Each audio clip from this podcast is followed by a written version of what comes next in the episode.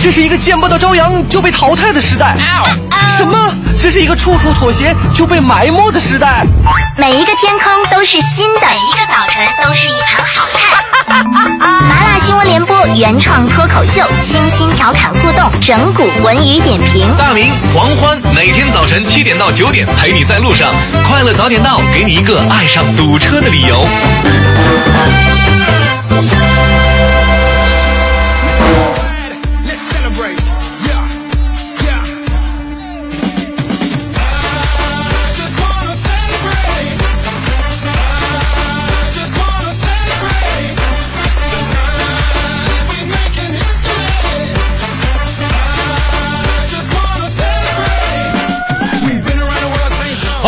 是北京时间七点零六分，欢迎回到我们的快乐早点到。各位好，我是大明。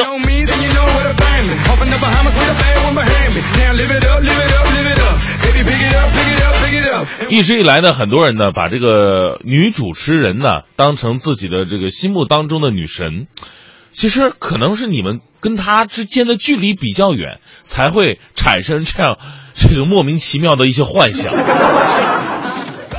我我今天我特别想跟那帮这个收音机前把这个女女主持人当女神的朋友们说一句，其实女主持人有有有什么好啊啊？你们只是在电波当中听她，哎呀，展示自己声音，也就声音能听听，对吧？有的很多主持人还是修过的啊。其实女主持人呢，由于学这个专业，导致很多女孩啊，她比较懒散。哎呀，你说有一个女孩就有，我就不说是谁了吧。啊，以前在这儿，现在不在这儿了，我就不说是谁了。啊，以前还问我，大明，我有拖延症怎么办？我就不稀搭理他。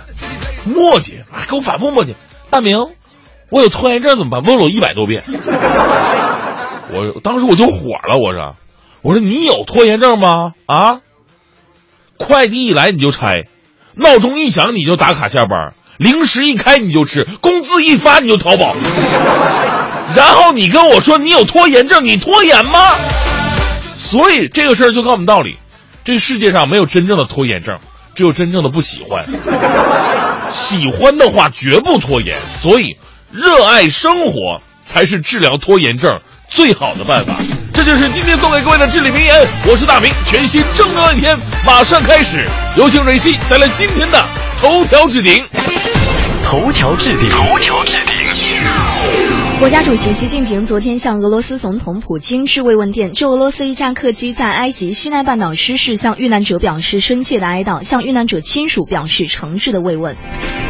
第六次中国、日本、韩国领导人会议，当地时间的十一月一号下午在首尔举行，中国国务院总理李克强、韩国总统朴槿惠和日本首相安倍晋三出席会议。国家统计局的消息，二零一五年全国百分之一人口抽样调查一号起进入调查员入户登记的阶段，调查对象可以选择配合入户调查员通过手持电子终端设备登记上报，也可通过互联网自行填报信息。中央巡视组近日陆续进驻教育部、国家统计局、中央党史研究室、中国社会科学院、中国人民银行等单位开展专项巡视工作。国家卫生计生委指导司的负责人在接受记者采访时表示，全面两孩政策必须依法启动实施。昨天，全国人大常委会分组审议慈善法草案，建议公益众筹等新兴的慈善方式入法。草案应对非慈善组织的其他组织个人从事慈善活动作出规范。昨天，中国加纳两国司法执。司法执法和外交部门密切配合，将外逃至加纳的百名红通人员赵汝恒成功缉捕并押解回国。二零一五年十月份，中国制造业采购经理指数为百分之四十九点八，与上月持平。分企业规模看，大型企业的 PMII 为百分之五十一，比上月微落零点一个百分点。近日，上海财经大学财政透明度的课题组公布了二零一五中国财政透明度报告。山东以五十七点零一分位居榜首，贵州以十九点四四分垫底，北京位居第十五名。消失了两年十个月的铁路旅客人身意外伤害保险在昨天再次回归，此次强制改为了自愿购买。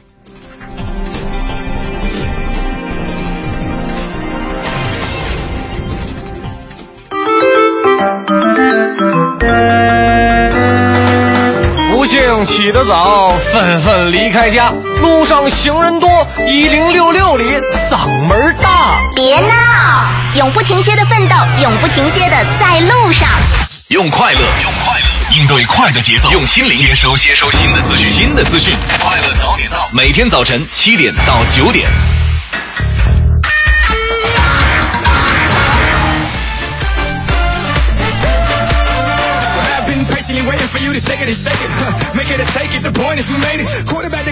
北京时间七点十三分呢，回到我们的快乐早点到，各位好，我是大明。各位早上好，我是蕊希。啊，全新的一周又开始了啊！周一啊，大家伙儿已经纷纷开始上学上班了。嗯，但 但是我周六周日并没有放假。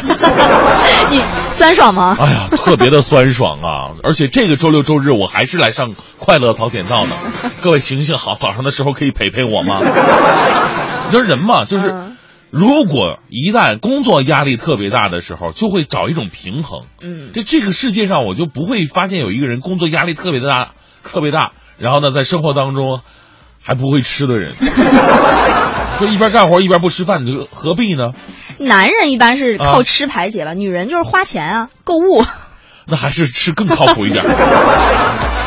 因为吃呢，最最多损害的只是自己，花钱损害的是整个家庭，知道吗？所以呢，我我这这两天，我我昨天，嗯我昨天下了节目，我就憋着一口气儿，我中午去吃自助去了。嗯，呃，北京的一个挺有名的海鲜自助，也不哦，你去吃自助，人家不不亏吗？我跟你说，我吃自助，我光喝可乐，我就能喝出五十块钱以上，你知道吧？那你还能吃下什么？满肚子全是气儿。我我有个特点就是，不喝的话就吃不进去。当你吃到一个顶点的时候呢，你喝一喝，往下顺一顺，哎，胃好像又能空出来一点儿，这点特别的厉害。但是呢，昨天我看到一个就是吃自助的新闻呐，嗯有很多朋友吃自助最最大的一个感觉就是说，哎呀，就是选择特别的多，可以随便的吃。哎，随便的拿，但是这个随便拿的背后有个隐患，就是万一拿多了怎么办？你不可能把它悄摸的放回去，是吧？对啊，很多人就是特别阴险，怎么着呢？就是把这个东西啊，先扔锅里煮，对吧？先煮熟了再说。啊，对你不会在台面上那么放着。啊，就是直接让它烂在锅里呗。对呀、你要在台面上放的话，你可能不太好意思。对对对对对，嗯，我昨天看到一个新闻是这么讲的，说在江苏有一哥们呢吃自助的时候，就因为剩了食物，嗯剩了一点二公斤，估计那哥们还称了一下啊嗯，一点二公斤，结果你猜怎么着？嗯，被罚款两千四百块。哦，罚了两千多呀，哦，吃自助剩东西被罚款，其实在生活当中并不多见呢。对，其实好啊像一直都在倡导，就是说不要浪费，说你剩了多少我们要罚款，但是好像真的罚了这么多是第一次。真的没有罚款的，嗯对除非你是把螃蟹塞兜里 跑这可能是不行，这可能会被逮着。但是我们剩东西，往往一般不会有人站出来说你这东西必须给我吃掉，嗯在旁边监督你，拿把枪指你吃，没有这样的。这个我觉得是第一次听说，关键我觉得他剩的好像有点多吧。一点二公斤确实有点多呀，是吧一点二公斤是两斤多嘛，一人、嗯一人份儿啊，是吧？所以今天呢，就想跟大家伙儿来聊一聊。呃，当然我们说这事儿啊，这个餐厅是没有执法权的，嗯，他不可能说我要求你必须给我拿多少钱，餐厅没有这个权利。但是呢，今天我们其实特别想跟大家伙儿聊一聊，浪费粮食首先是不对的。那么在自助餐厅，如果浪费粮食，您觉得该怎么办呢？该无论是惩罚措施还是倡导措施，您觉得有什么妙招能够防止自助餐厅浪费呢？你平时去吃自助的时候，一定是吃不回来那种吧？对，但是我也啊会有那种心理，就是因为你知道吃自助嘛，选择吃自助肯定就是饿的已经不行了，然后就觉得自己好像特别能吃，能吃很多。对刚开始就会拿很多，但是其实吃着吃着发现就吃不动饱了，哎呀，我最恨你们这种人，往那一坐，啊，好饿好饿，然后这个吃点那个吃点，可能吃了两三口，啊，好饱，对，就其实自助赚的就是我们这种人的钱。对得起死去的那些人民币吗？你们太过分了，你们。好，正在为您播出的是《快乐早点到》。你有没有什么办法来防止那些在自助餐厅的浪费呢？发送到“快乐早点到”一零六六的微信平台。继续是今天的大明的新闻联播。最个性的新闻解读，最霸气的时事评论，语不惊人死不休，尽在大明的新闻联播。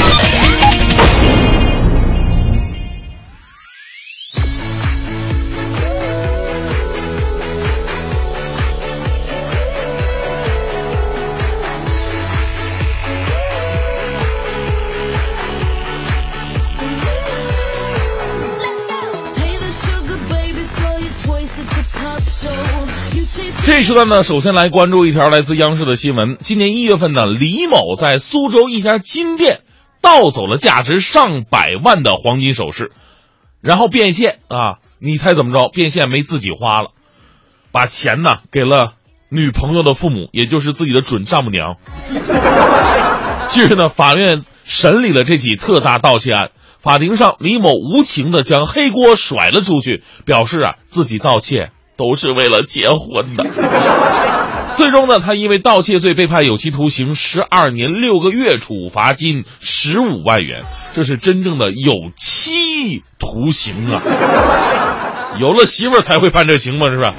当然了，我们说呀，这个事儿你别往媳妇儿，别往自己丈老丈人、丈母娘身上赖啊。这都是自己品行的一个问题。如果真的缺钱的话，你可以跟对方说明，然后通自通过自己的努力，慢慢的去挣。如果对方不同意的话，强拧的瓜不甜，何必去盗窃呢？哎呀，所以说我在想啊，你这个服刑期满，估计你还会回到一条崭新的光棍呢。生活当中每个人都会有困难，但是解决困难的方式。一定要通过正确的途径，否则困难会变得更加困难。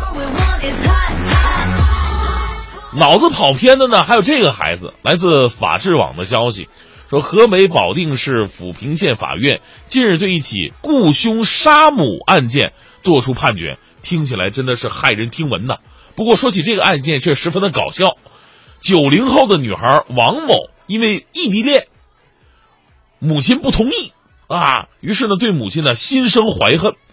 你说恨吧，咱们可能有小的时候也也挺有的时候，某些时候啊，对自己的父母啊会产生一种讨厌的情绪啊，不给你买糖啊，买漫画书啊。但是那那也是瞬间过去了，晚上把晚饭一做好，立马就爱上他们了，对吧？这个孩子不是，这个孩子拿出十万块钱雇杀手杀害自己的母亲，结果万万没想到啊，女孩王某。偷了母亲的银行卡，给了杀手李某之后，李某取走了卡内的八十多万，连夜消失了。当然了，我们说这个杀手啊也难逃法网，呃，被处以了应得的惩罚。其实真的感慨一下，这个杀手啊真的挺聪明的。首先他三观正啊，觉得这事儿不靠谱，做了以后呢，这女孩可能后悔一辈子，杀手就没这么做。另外呢，这杀手特别的聪明在于哪儿呢？你想啊啊，这银行卡里这么多钱。我拿十万，我去杀个人，我得背多大黑锅是吧？我那杀人，我被被抓，我这杀人罪啊！我这顶多我我我就是个盗窃啊什么的，是吧？哎呀，我现在分析一下这位母亲的心理活动吧，估计啊还是想要号召生个二胎吧。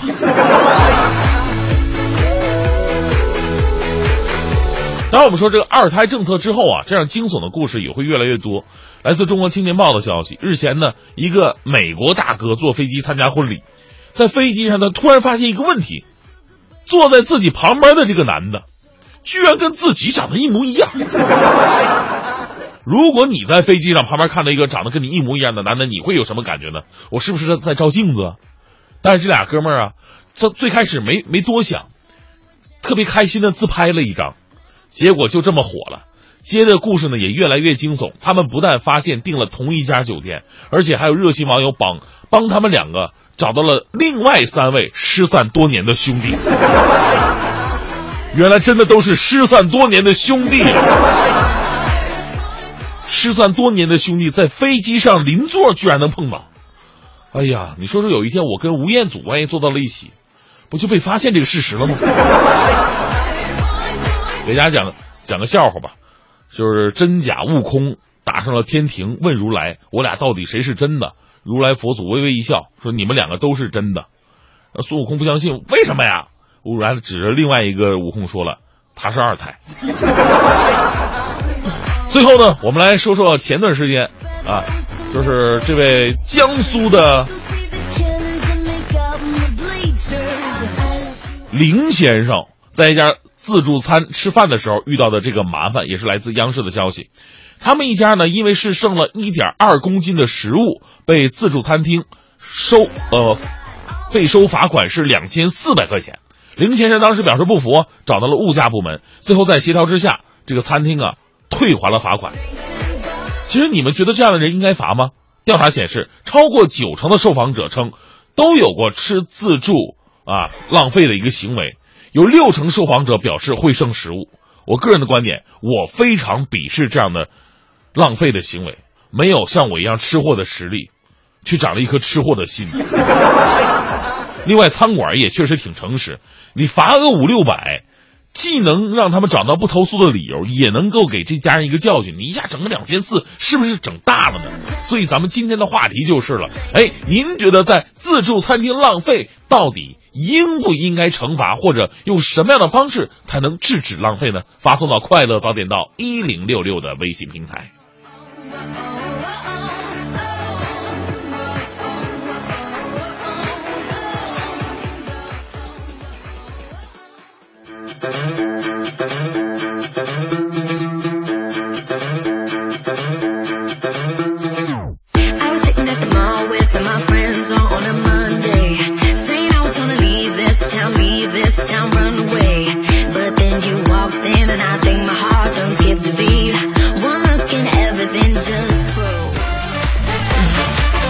二十七分，回到今天的快乐早点到，继续呢，又是我们跟壳牌合作的汽车养护知识问答时间了。如果您能够答到，呃，答对这个由壳牌提供的这个问题之后，你就会获得两百元的加油卡一张，以及壳牌润滑油两桶。看看你是不是那个特特别幸运的人。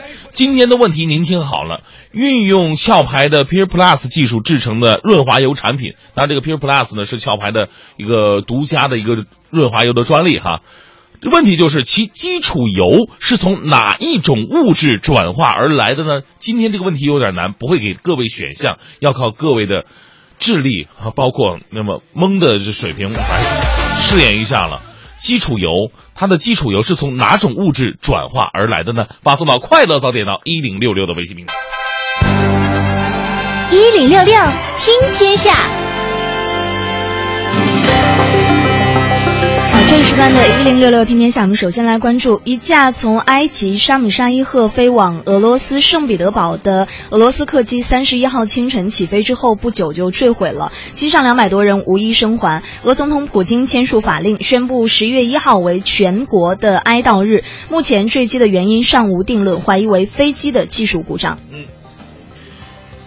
据悉呢，机上共有二百一十七名乘客和七名机组成员，乘客呢多为俄罗斯的游客。埃及民航局的官员随后证实，坠毁客机残骸已经找到，坠机地点位于埃及西奈半岛的阿里什地区南部的。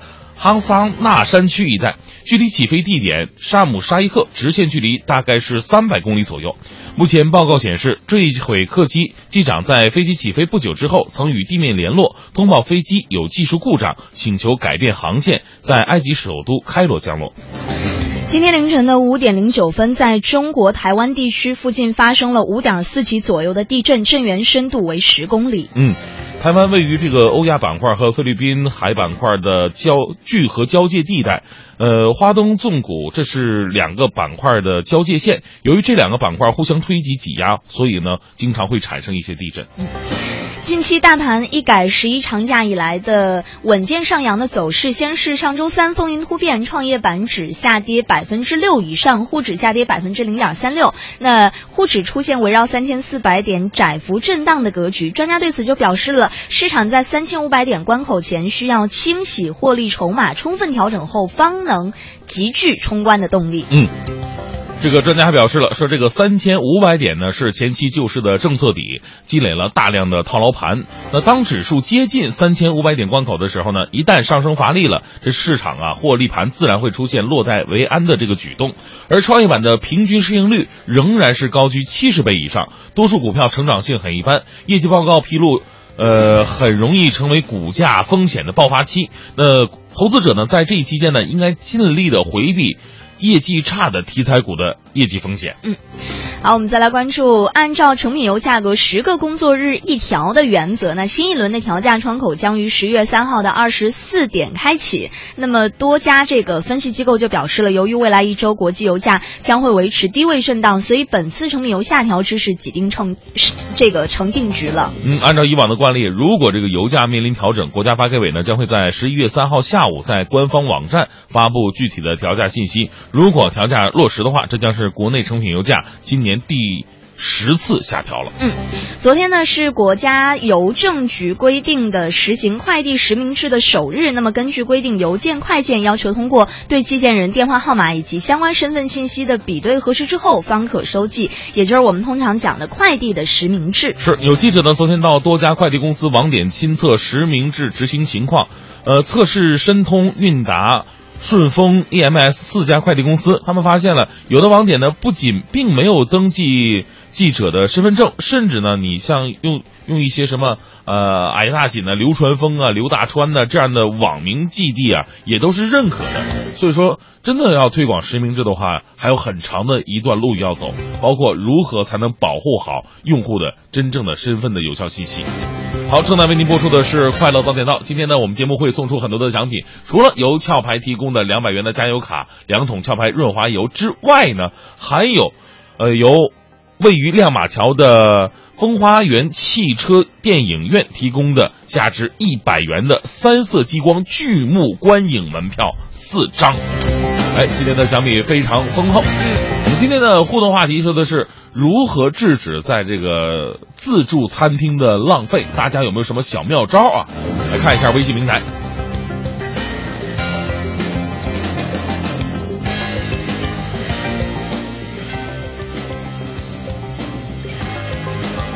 呃，这个 R B 说了，说那个首先呢，个人只拿个人的，不要互相掺和的拿。其次呢，要告诉孩子，不浪费是美德，是高素质。第三呢，对于没吃过的菜品呢，先少取，不要因为口味不合适就造成浪费。最后呢，我觉得呀，要形成浪费就是丢人的理念。嗯。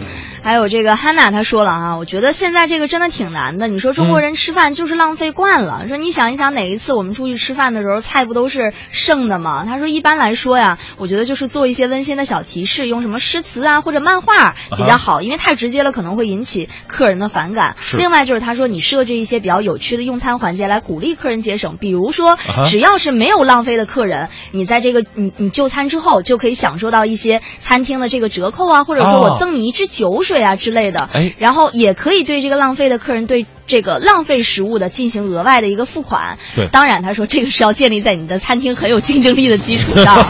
对，他说，所以说到底，就浪费是一件挺头疼的事儿，还是要慢慢培养大家的这个用餐习惯。不过呢，给予这个都吃光了的客人的一些鼓励啊，在很多餐厅也有这样的做法。您看这个呃，猛子说了，说零四年在济南吃自助啊，那吃的那就干净哈，锅子锅里边连这个。渣子是豆什么都捞不出来，什么都捞不出来了。被评为节约之星，发了三袋的金丝小枣。天哪！而且他说是因为什么？他说他以前种过地，所以知道这个粮食特别来之不易，所以所以他从来都不浪费。他每次在食堂吃饭的时候，他说他都要吃的特别干净，那个盘子里面啊一粒米他都不会剩。哇，其实这绝对是一个特别好的习惯。对。这个纳兰明慧说了，在兰州吃自助火锅，这店内标签上写了杜绝浪费食物。进店之前呢，每个人呢还要交二十块钱的押金。呃，结账的时候，服务员呢来回在锅里边捞一捞。啊，有一次啊，弟弟锅里边还剩点东西，服务员就对他说了：“你再吃会儿再结账吧。”啊，有种莫名的喜感，说的很委婉啊，说的很委婉，人家。还有这个叫力宝妈咪，她说哈，自助餐厅可以列一个这个各种食品的价目表，你剩的特别多的时候，可以让这个这个就是我们用餐的人按照相应的食品价格来购买，然后把它带走，就不会浪费了。对。还有这个迷路的猫说，弄个自助联盟拉黑名单，浪费多了就拉黑，以后自助餐店不让进。呃，刚才那哥们儿也是说了嘛？有有朋友说这个怕这个影响自己的竞争力，那干脆所有的自助餐店咱都形成一个联盟啊，联盟只要在这儿这个呃有浪费行为的，以后所有的自助餐店都不让他进，有点狠。其实我我也是在想一个问题，就是浪费多少算浪费？你很难说我吃顿自助连个渣都不剩。对，但是我觉得确实，因为出去吃的时候会看到有一些桌子剩的有些夸张了。对，那肯定的。你你本身可能三四个人吃，最后剩了一大桌子，就看他们一个劲儿拿，一个劲儿拿，不往嘴里吃，然后不好吃了就扔了。对，你说服务员放不放回去？有的盘儿真的是连几乎动都没动过的盘儿，你说放不放回去？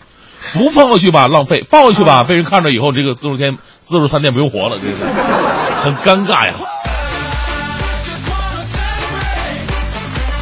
啊，还有这个军八他说哈，嗯我觉得这个挺好的。他说自助餐要这个浪费押金，你用餐之前确认，就是你把这个钱交上来。如果就是你你那个他他就说人会有这样一种心理嘛，你把钱压在这儿了，就会觉得节省一些，小心一些。是，来看射手爱上猫说惩罚呀，找下一个浪费者，啊，就明白了，就跟以前这个咱们上学的时候不遵守课堂纪律，你在这说话呢，啊老师让你站起来，站起来，站到什么时候？站到你救出下一个人说话的位置。但我觉得这样人以后谁敢去吃自助啊？呃，正在为您直播的是《快乐早点到》，今天呢，咱就来说一说这个呃，如何制止在自助餐厅浪费的这么一个现象。这个现象呢，也是源自于咱们一个新闻，说南京的一个哥们儿去吃自助，结果浪费了两斤多的食物，被罚了两千四百块。嗯当然我们说这个罚款呢，可能是没有什么根据的哈。另外，自助餐厅并没有执法权，但是回过头来讲，自助餐厅浪费现象的严重，确确实实也是一个非常大的社会问题。那么，我们今天作为这个消费者，该如何的自觉的去制止这些浪费食物的一个习惯呢？发送到快乐早点到一零六六的微微信平台。一零六六听天下，啊，这一时段的一零六六听天下，我们首先来关注和上周相比呢，上周末的这个香山已经算是相当的畅通了哈。嗯那尽管这个香山路还是从早晨的七点多就开始堵车了，但是香山南路临近这个植物园口的这个路口呢，也是呃经常的陷入车流的长龙当中。但是早晨的十点钟之前，五环路是没有再受到影响的，香山路上的车流呢也是能勉强的慢慢挪动。嗯，在媒体上呢，还有微信上看过了上周的车流、游客的爆棚。今天继续选择香山看红叶的人呢，已经是有所减少了。八点前后呢，香山路是再次爆满。过了植物园路口之后，许多司机已经无法进入停车场了，于是呢，将车子开向了周边的村子，寻找能够停车的地方。香山公园南北两侧的道路也是陷入到了拥堵。昨天甚至我看到有一位听众啊，这个发来微信说，家就住在香山路这个附近。但是从来没有看到过红叶，看的都是人。嗯，好，我们再来关注啊这样一条消息呢。昨天呢，来自北京市各区县的两百三十八名学生尝鲜开放性科学实践课，那么他们通过网上自主选课预约，来到了北京市各个课程资源单位，和来自不同学校的小伙伴们同上一节这个科学实践课。嗯那么这种类似团购的拼课式学习呢，正是新学期本市中学生的开放性科学实践活动了。哎，是本学期呢，全市中学生啊将会自选两个项目，其他三个项目呢采取学校团体预约或送教上课的方式进行。对于远郊区域县的学生呢，市教委相关负责人表示，将由三十个流动实验基地提供五十个活动项目，送教到校。嗯继七月份推出八项便民措施之后呢，从今天开始，交管部门将会在全市范围内再推出七项这个车管便民服务的措施了。那么，交管部门表示，包括简化小客车过户时审核相关证明，然后放宽远郊区县居民三轮载客的摩托车注册登记，还有简化机动车报废监销的工作流程，新增五家新车检测场，增加十处邮局代办网点等等。嗯，今天开始呢，在办理因遗产继承申请办理机动车转移登记的时候，不再要求申请人出具机动车所有人的死亡证明。交管部门将会通过民政部门人口系统核查相关数据，充分利用大数据警务机制，让数据网上多跑，让群众路上少跑。嗯，好，再来关注体育方面。昨晚，北京国安俱乐部名誉董事长罗宁接受采访，就球迷关心的问题进行了解答。罗宁表示，本赛季对于国安的来说是一个非常遗憾的赛季哈。那从我到俱乐部都有不可推卸的责任，我向大家道歉。换外援呢，钱不是问题，本想引进一个比穆里奇更强的人，但是找的外援不符合教练组的要求，教练组没有提供意向的外援名单。是，他说呢，国安曾经谈妥过劳尔，但是被教练否决了。希望下一步外援质量能够有大的提高。罗宁用遗憾来评价北京国安本赛季的表现，他说：“我觉得应该用遗憾吧，非常遗憾的一个赛季。因为从最后的数字来看，实际上我们还是很有机会打好这个赛季的，但是结果真的是非常的遗憾。”呃，在周六的比赛当中，我看到这个看台上哈，还有的国安的球迷打出了一个标语，其实很令人也是非常。心痛嘛，啊，写着我们不不要一个只会吹牛的俱乐部，呃，可见这个国安队在连输两场比赛之后，确实让很多的国安队的球迷。呃，有很多的怨气哈。就我我个人，虽然我不是我，我非常坦诚的讲，因为我不是国安的球迷，我是亚太的球迷，我是长春人。不过对于国安的比赛，我一直非常关注。其实我个人觉得，国安队的实力是非常出色的，而且他有着非常强的一个吸引能力。就是说，他相比广州啊，相比其他的城市的球队来讲，他很有就是在吸引内援方面。但是吸引外援，我们没有那个像广州那么有大有财力哈。但吸引内援方面，我们会。会有很大的一个吸引力，因为很多人愿意到北京来踢球，包括北京它的基础足球设施啊，还有基础足球教育啊，都做得非常的好。其实，在如果能做好外援这个引援工作的话，包括在教练组这可以协调好的话，我觉得是可以拿到很好的成绩的。但是国安队的口号有点虚，就是每次都是国安永远争第一。其实我觉得这当然每个球队都都会永远争第一的，不会说我要争第二的，能拿出一个切实。可行的一个口号，对每一赛季提出一个目标，这才是最重要的。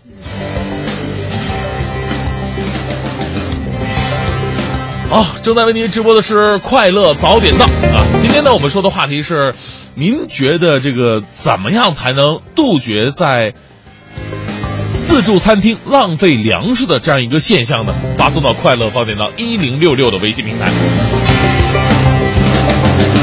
啊，这个北京同安格他说哈，鞋合不合适自己的脚知道，是不是大胃王你自己的胃知道，还是别浪费了。他说，据说吧，中国每年餐桌上浪费的食物有多少亿吨的饭菜哈，他说太惊人了。他说你又不是最后一顿晚餐，适可而止，这个 节约光荣。他说浪费可耻的这种观念应该是深入人心。他说他觉得哈，这个自助餐收押金的这样一种方法是可行的。说要么我就让这个，就是要是我的话，我就让浪费者，我就是我我就是你。你帮着我们这个餐馆一块洗洗碟啊，洗洗碗，或者是让你徒手剥洋葱之类的，让你泪流满面。其实我觉得交押金这个方式是确实是可行的，但是呢，你你必须要有一个行业的一个标准，就是说我整个行业我都去收你的押金，否则的话，你就说，比方说这家收押金，那家不收押金，嗯，可能我们自然而然的就会去那个不收押金的，对吧？对，导致。导致这个收押金的吧，他本来是怀着一个不浪费粮食的心态去做的这个事情，也算是为社会做贡献了。结果还真的是为社会做贡献，把自己给牺牲进去了。你看看。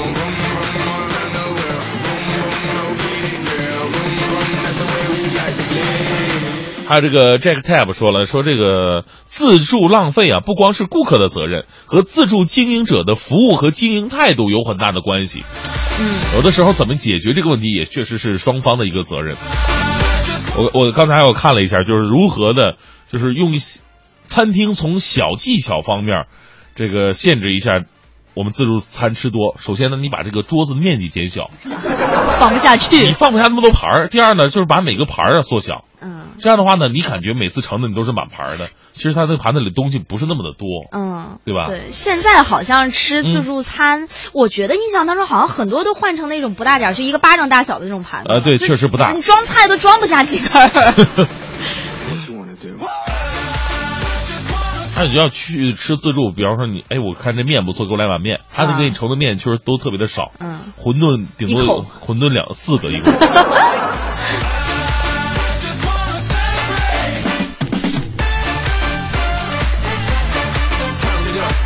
这个辉哥在北京也提出了自己的一招，我觉得这招也挺好的。啊，说虽然是自助啊，但是也要在每份菜的下面标明这个明码标价，就是这菜到底值多少钱，一定要在合理的范围之内，让顾客呀自己有个心算。啊，这个自助餐两百块钱一顿，我现在吃到多少了？啊。我觉得自己吃回来的呢，也就减少了扶墙进扶墙出的现象，不要那么拼命啊。哎呦，这挺好。嗯，还有这个川行天下说，我要是吃自助餐烤肉火锅，那呱呱一顿先来几瓶啤酒，但是从来不会剩。现在和大明一样，是个两百来斤的大胖子。啊，还有这个夏天，他说了哈，我要弄一个这个大屏幕，然后你哪桌剩的多呢，就把这个镜头聚焦到这一桌上，全餐厅的人都可以看见他们浪费的行为，而且还可以看他们的吃相。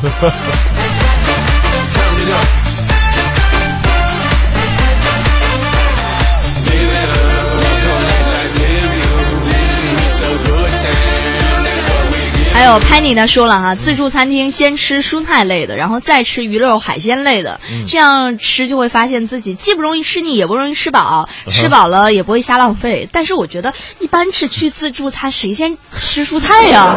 最后吃不吃蔬菜都不一定。但是这个确实也有先后技巧的，去自助餐厅的话，一定要先奔海鲜下手，不然就没了，是吗？这是一个常识。啊。因为这海鲜，你相对肉类来讲，它热量不是那么的高啊啊，它的紧实度也不是那么的强，所以吃到肚子里它不是那么占占撑胃啊。你太有经验了，我都不知道。而且呢，就是肉啊这种东西，能不吃尽量别吃。为什么呢？到自助餐厅你吃什么肉啊？你要吃肉的话，你去吃那个什么湖南菜毛家红烧肉多好。最后你实在馋了，来一块牛排什么就就就可以了。嗯，先可着什么那个呃生鱼片啊，什么那个生蚝啊、海螺啊、海鲜海鲜灶啊，生的熟的先一顿吃，中间过渡的时候呢再刻一盘虾。大姐，你这个吃个三四轮过后，你再考虑其他的什么东西。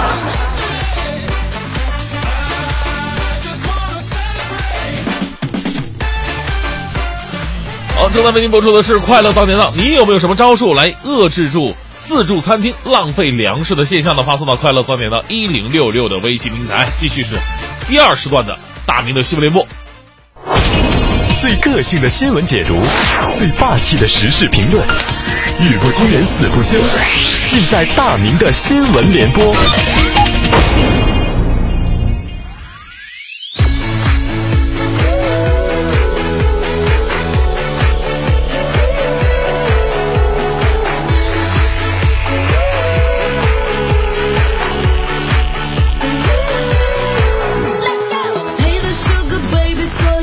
八点十六分，来到这时段的大明的新闻联播，先来说一个由喜变悲的一个事儿哈。这个所有即将结婚的朋友们一定要注意了啊！结婚的时候啊，大家伙都特别的开心，然后做出一些呃小出格的事儿吧，也有情可原，但是千万不要玩一些危险动作。哎呀，我我我特别为下面这对新人担心哈。来自《齐鲁晚报》的消息说，近日呢，山东滕州一对新人举行婚礼，迎亲的几个伴郎呢。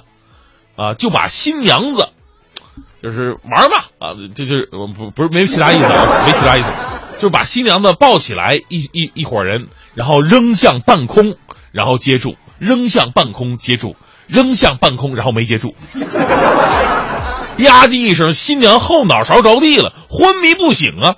情急之下，家人拨打了幺幺零。民警开辟了绿色通道，将新娘送医。一场惊心动魄之后啊，结果还不算太糟。家人表示，新娘是轻微的脑震荡，抢救以后啊，在医院打了几天针而已。不知道这个婚礼举行的怎么样？这群伴郎是不是中间有一些人暗恋新娘，得不到就把她给摔了呢？啊，开个玩笑哈。婚礼呢是值得庆祝。但这种乱七八糟折腾新人的习俗，咱能不能稍微改一改呢？啊，就不能认认真真的好好坐下来吃点好吃的，咱结个婚吗？包括咱往远了说，咱们中国以后啊，能不能减少一下婚礼上的浪费？其实婚礼是婚宴上的浪费，不比自助餐厅少，只会比自助餐厅多呀！啊，现在我很多朋友就说了，就说哎呀，啊，婚礼啊也想简简单单的办，但是以前送的红包太多了，得请人来呀。还有人说了，我不用请他来，现在有微信支付，我发他微信支付过来就可以了。我另外一个朋友又说了，说微信支付一点不靠谱。他前两前两天办婚礼，啊办婚礼，本来呢是能请五六十桌的，但是呢觉得不要太铺张浪费，家里边也有公园，这样吧，弄个十五桌简简单单得了。剩下那些同学什么的呀，啊就告诉他们，然后暗示他们把那个红包用微信的方式发过来就得了。结果呢，他小学、初中、高中、大学、研究生的同学，好几百人给他发红包，你知道吗？都是微信红包支付的。这个壮观的景象啊，导致他少收了十几个。就那边红包发过来了，他没注意接收，因为错过去了，结果红包返还到人口袋里。最悲催的是，人家人家就不再发过来了。那天晚上问我这种情况该怎么办，你们说该怎么办呢？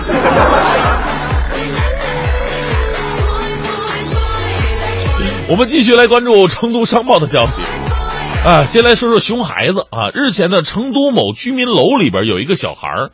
对着电梯按钮口下边有一个小方块，我们坐电梯的时候经常看到这个电梯按钮下边有一个小方块镂空的，啊，有的是填上的，有的是镂空的。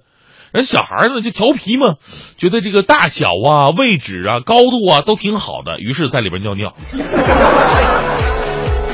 咱们读过书的朋友都应该知道啊，小方块的背面啊是电梯的电路板呐啊，可能是电梯在维修人员维修过程之后，为了方便维修，他就没把这个小洞填上啊，结果呢导致电梯的电路板被他尿坏了，整部电梯就因此瘫痪。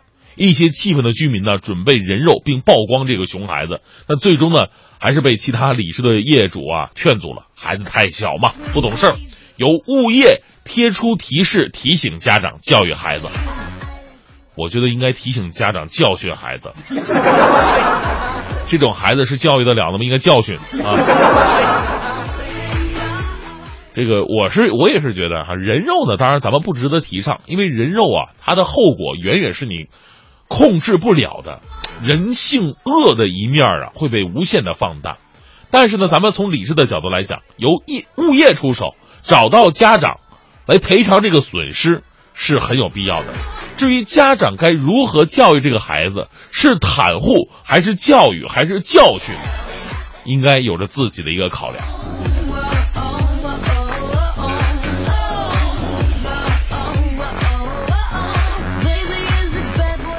前两天咱们说过一个在校园里边军官啊教官求婚这个事儿啊备受瞩目。这个教官的名字呢，叫做赵茂林，来自楚天都市报的消息。日前呢，赵茂林的真实面目被揭开了，他居然不是军人，不是教官，而是骗子。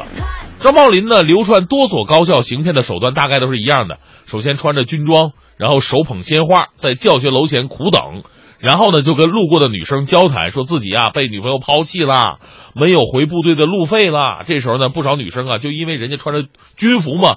这身衣服是最值得信赖的一身衣服嘛？于是就主动的借路费给他啊，根本就不会还的。目前呢，赵茂林呢已经被宁波警方刑拘了。当时看到所谓的求婚新闻，我还小小的激动了一下。哎呀，教官跟大学女生求婚，这真是恋爱太自由了。没想到还是个李鬼。用着自己仅有的尊严，穿着无限光荣的军服，去利用人们心里最美的善良，达到自己最卑鄙的目的。希望啊，严苛的惩罚能让他以后看到军装就浑身发抖吧。最后说点正能量的消息吧。来自《杭州日报》的报道说，这个杭州市人大常委会表决通过了《杭州市文明行为促进条例》，其中啊就规定了机动车驾驶的时候不以手持的方式使用电话，经过人行横道的时候礼让行人，不向车外抛洒物品，违者将受到处罚。拒不履行处罚决定的，将被记录个人信用信息。这是一个很值得大家点赞的规范呢。其实，杭州，因为我也经常去杭州嘛，它在我的印象当中应该是机动车礼让行人做的最好的城市了。而他今天把这些东西规范到条文、法律条文当中，我相信对这个城市的对外宣传的形象又更增添了一步。那么，这样一步到底有多少个城市接下来会敢于迈出呢？我们期待北京有一天也能出现这样的条例吧。好。这里就是正在为您播出的《快乐早点到》，我们稍后回来。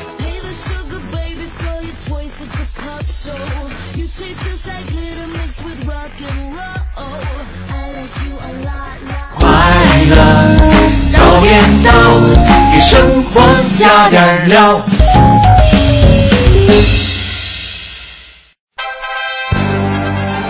一零六六听天下。好，这一时段的“一零六六天天下”，我们一起来关注国际情况。俄罗斯航空运输署署长涅拉季科昨天表示，从俄罗斯客机坠毁地区收集到了残骸来看，飞机在高空时就已经解体了。俄专家已经抵达了客机失事的地点，并同埃及专家一起调查客机失事的原因。飞机残骸散落的面积很大，超过了二十平方公里，残骸散落的长度约有八公里，宽度约四公里。据悉，俄罗斯失事客机第一批遇难者的遗体已经运抵了埃及的首都开罗。嗯，这个俄罗斯紧急情况部官员斯米尔诺在当天表示，俄紧急情况部救援人员呢已经。呃，将使用无人机搜索失事飞机残骸和遇难者的遗体。这个救援人员呢，将会对失事地区进行地毯式的搜索，搜救工作也将会昼夜进行。嗯，好的，我们再来关注巴基斯坦沙基呃沙欣航空哈，昨天正式开通了拉合尔至广州的直飞航班。那么这是南中国地区目前唯一的一条直飞巴基斯坦的航线，也是白云机场今年来开通的第五条国际航线。嗯，据悉呢，该航线呢由沙欣航空采用空客三三零客运运营，每周三班。那每逢周二、周四周日，广州飞往拉赫尔，北京时间呢是晚上的二十二点零五分在广州起飞，于北京时间凌晨四点零五分抵达拉舍尔。那沙欣航空的广州到拉舍尔航线的开通啊，将会大大加强中巴商贸往来以及“一带一路”和海上丝绸之路的建设。嗯，美国、加拿大、欧洲、中国、日本等地区的苹果的以下老产品呢，将会在这个下个月取消提供售后了。那么苹果这。次是打算通过这样的一种手段来强行淘汰老产品，比如说第一代的呃 iPod Touch 等等哈。是啊，如果您还有这些产品的话呢，建议您呢最好在十二十二月八号之前尽快到苹果零售店或者这个授权经销商这个地方啊，把这个老的设备呃有损坏的地方就赶紧修好。当然了，您要是不在乎的话，通过民间渠道修理也未尝不可。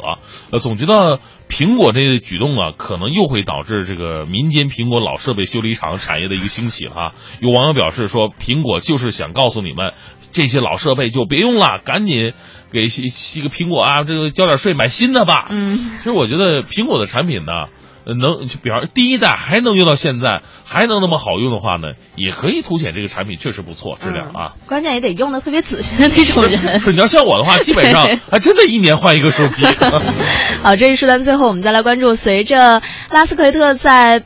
巴塞尔室内赛半决赛负于了纳达尔，那么二零一五 ATP 年终总决赛的八强名额是最终确定了，费雷尔和锦织圭收获到了最后的两张通往伦敦的入场券，将在十一月十五号至二十二号在 O 二的球场参与角逐。嗯。锦织圭呢，去年创造了历史，作为第一位入围 ATP 年终总决赛单打的亚洲球员，日本人呢是战胜了穆雷和费雷尔，闯入到半决赛。啊，当时是输给了天王这个德约科维奇啊。这个二十五岁的锦织圭呢，在本赛季三月份，世界排名一度是攀升到了第四位。而在过去六年呢，ATP 年终总决赛一度，呃，一共是吸引了超过一百五十万观众到欧尔体育场来参加。呃，比赛的观战是世界上最大型的室内网球赛事。好，回到我们的微信平台，今天咱们聊的话题，如何限制和制止在自助餐厅浪费粮食的这么一个现象哈。马上到快乐早点到一零六六的微信平台。啊，看这个七喜零零，他说了哈，一次在这个自助烤肉城吃饭，然后看见了一对情侣把二十多只大虾呀剩在那个烤盘上，然后就扬长而去了。他说当时就觉得特别的气愤。他说所以说建议今后发现这种情况不要罚款，直接派人来监督他们，让他们把桌子上东西吃光，不撑吐了不许走，一次就长记性了。哎呀，这个行为真的是太浪费了。我觉得这太太过了，有点。是我每次啊，因为我们。我我是比较好吃那种类型的，但是我每次就是路过自助餐厅，就闻到那个 尤其烧烤的味道，我是无法拒绝的。咱们东北人都这样，对，那就烧烤就跟生命一样，所以我看到每次从那个餐厅，我就这么走出去，从那个餐厅里边，我就看到一盘又一盘的东西，我就特别的气愤，就特别想给捡了吃了。是啊，正所谓朱门酒肉臭，路有冻死骨。啊，我这在外边还这么饿呢，你居然这么浪费，我都不舍得进去吃，你说你，哎呀。还有这个朕说了，自助餐节约有好办法啊，餐厅服务员全都用大明一样的胖子，墙上写了这么一句话：今日花钱吃饭，明日花钱减肥。关键这样的话，这个浪费的问题是解决了，但是这以后你能能挣到钱吗？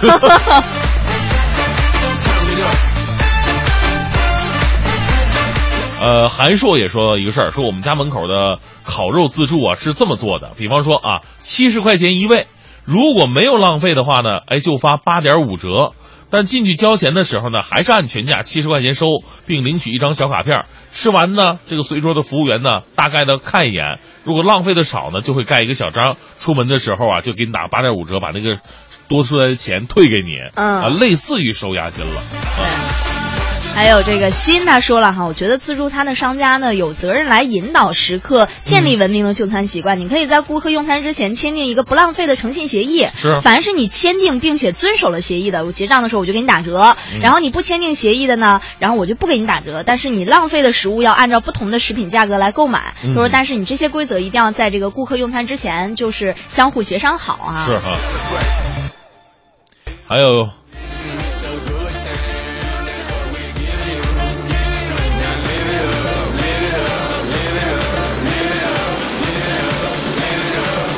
还有这个华不拉几说了，提前公示好，如果剩的超量了，就，呃，要不就接受返款，要不你有另外一招，现在打电话叫一个朋友过来吃完。那那朋友合适啊，还不用交钱是吧？叫你去你吃啊？是这个哥们儿，这是我吃剩的，你赶紧过来帮我吃点。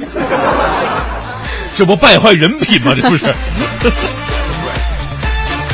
还有这个七土说哈，应该限制食客的盘子数，然后多取才能控制浪费。因为等你走着去取东西的时候，才会发现已经吃饱了。嗯，他说还有就是任何商品呢都要有这个单次取数量的上限，珍惜食物是一方面。他说关键有些时候吧，你这个餐馆的这个食物，这种自助餐的这个新鲜度是有问题的。啊、有的时候他说他经常拿就会碰到坏的，那你说你坏的，我只能我就放那儿不吃啊。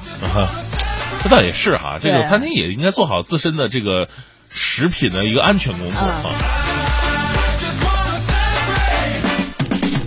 还有很多人说了，说桌子上啊直接带电子秤的功能，那盘子怎么办呢？是吧？就是让你这这吃的心理压力太大了，一边吃一边还称。是。好，正在为您播出的是《快乐早点到》啊，您也可以继续来就我们这个自助餐厅如何制止浪费粮食的这个呃话题啊，发表您的看法，发送到《快乐早点到》一零六六的微信平台。快乐早点到，给生活加点料。八点五十分，回到我们的快乐早点到。各位好，我是大明。各位早上好，我是蕊希。呃，今天呢，我们赶紧来揭晓一下这个壳牌关于汽车养护知识的一个问答哈。嗯，看看哪一位朋友答对了，因为今天这个问题比较难，没有选项，而且呢是跟专业有关系的。我、哦、刚才问到了，我们知道这个壳牌润滑油呢是使用了壳牌 Pure Plus 技术制成的这种润滑油产品。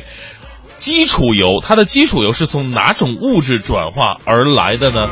其实正确答案呢啊，有的朋友说石油啊，还有人说什么什么什么石蜡呀，还有很很呃聚阿尔法烯烃，哎，这太专业了。对，其实呢，答案是天然气。嗯啊，天然气。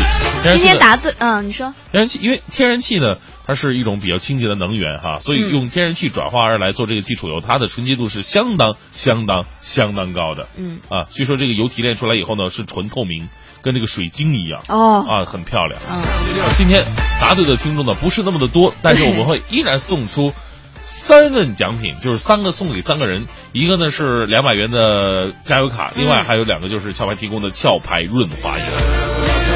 呃，名单呢会在明天的快乐早点到一零六六的公众微信平台上来公示，嗯看看你有没有中奖。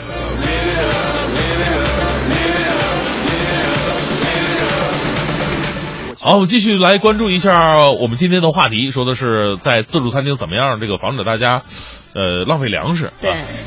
啊，这个茉莉花开他说了哈，嗯。昨天吃去吃这个烧烤自助，然后发现餐厅做了一个活动，吃饭结束的时候呢，让服务员看了一眼，就是你如果你做到光盘的话，他就会过来签一个字，然后出门的时候你可以抽奖一次，这个奖品呢还挺好，他说从免单一个人到送两瓶饮料，哎呀。他说目测了一下，发现这招用了之后，真的周围好多桌都没有那么浪费了。所以我觉得这是一个技巧。啊，就是最开始的时候吧，你不要说这个我收押金什么的，因为大家伙儿都有这种心理，就是说收押金等于多交钱。对其实你根本就不是多多交钱的啊。但是呢，我们可以把它转化在就是你的餐价当中，嗯你可以适当的、略微的抬高你的这个自助餐的价格。嗯这样的话，你就会有很多的机会，比方说，呃，你看到这个有吃吃光的了，然后你可以奖励他们，嗯而不会损害到自己的这个营业额。对，而且就是这种像抽奖啊这样的，反而我觉得会提升这个餐厅的人气。是哈，都说奖品最大奖是免单一个人吗？对呀、啊谁能抽到大奖啊？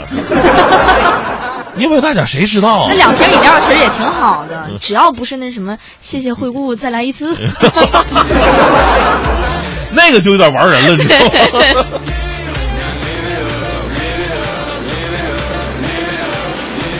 上云说了，呃如果能让自助餐商家做的再好吃一点，就不会剩。前两天去吃某披萨自助，太难吃，不得不剩。这遇到这样商家吧，就是你去一次，第二次就不用再去了，对对吧？嗯这很简单的事儿。所以刚才有朋友也说的也对，就是你每次吧，你看的那个吃的，就是那些没有接触过的吃的，你你少拿点你也不知道它好不好吃，或者你站那儿吧，你尝一点你先尝一口，对吧？这也没，只要你不尝，咬一口放回去就行，对吧？还有这个词儿说了，说我觉得呀，自助餐浪费最多的不是顾客，而是商家。嗯没有被顾客取走的食物呢，肯定也被商家倒进垃圾桶了。对，没有被取走的怎么办呢？放在第二天继续吃，也不对呀、其但其实其实我一直都啊怀疑，就是有一些。就是比如说吃嗯烤肉啊，或者吃什么嗯涮羊肉的地方，你真放回去，其实客人也发现不了。但是我就一直那也不好啊，这事儿。如果一旦被发现，就不好对呀、了。对啊所以说你这东西要么就是浪费，要么就是对客人不太负责任。所以每一顿呢，必须得做的特别的精准，随时准备师傅菜肉不够了，来切肉，啊，只能这样了哈。今天呢，我们说的是防止自助餐厅浪费粮食。其实最重要的，咱们没有权利决定每个餐厅去这个做不做惩罚呀，该如何给自己定价，这都是餐厅自己的一个问题了哈。就最重要的就是让我们每个人有这样一个印象，就是浪费是一种可耻的行为，对吧？嗯从小老师、家长都教育我们。一粥一饭，当思来之不易呀、对吧？如果以后在自助餐厅，如果您看到这个有浪费现象的话呢，其实从我们自己就可以做起，我们把自己吃的精光，嗯然后呢，大声的说，哎，我们都吃光了，这样的话呢，好好羞臊一下旁边没有吃光的人，哎呀，好吧。再次祝愿我们收音机前所有的朋友们都能够快乐早点到。今天的节目就到这里，再次感谢各位的收听，明天同一时间我们再见。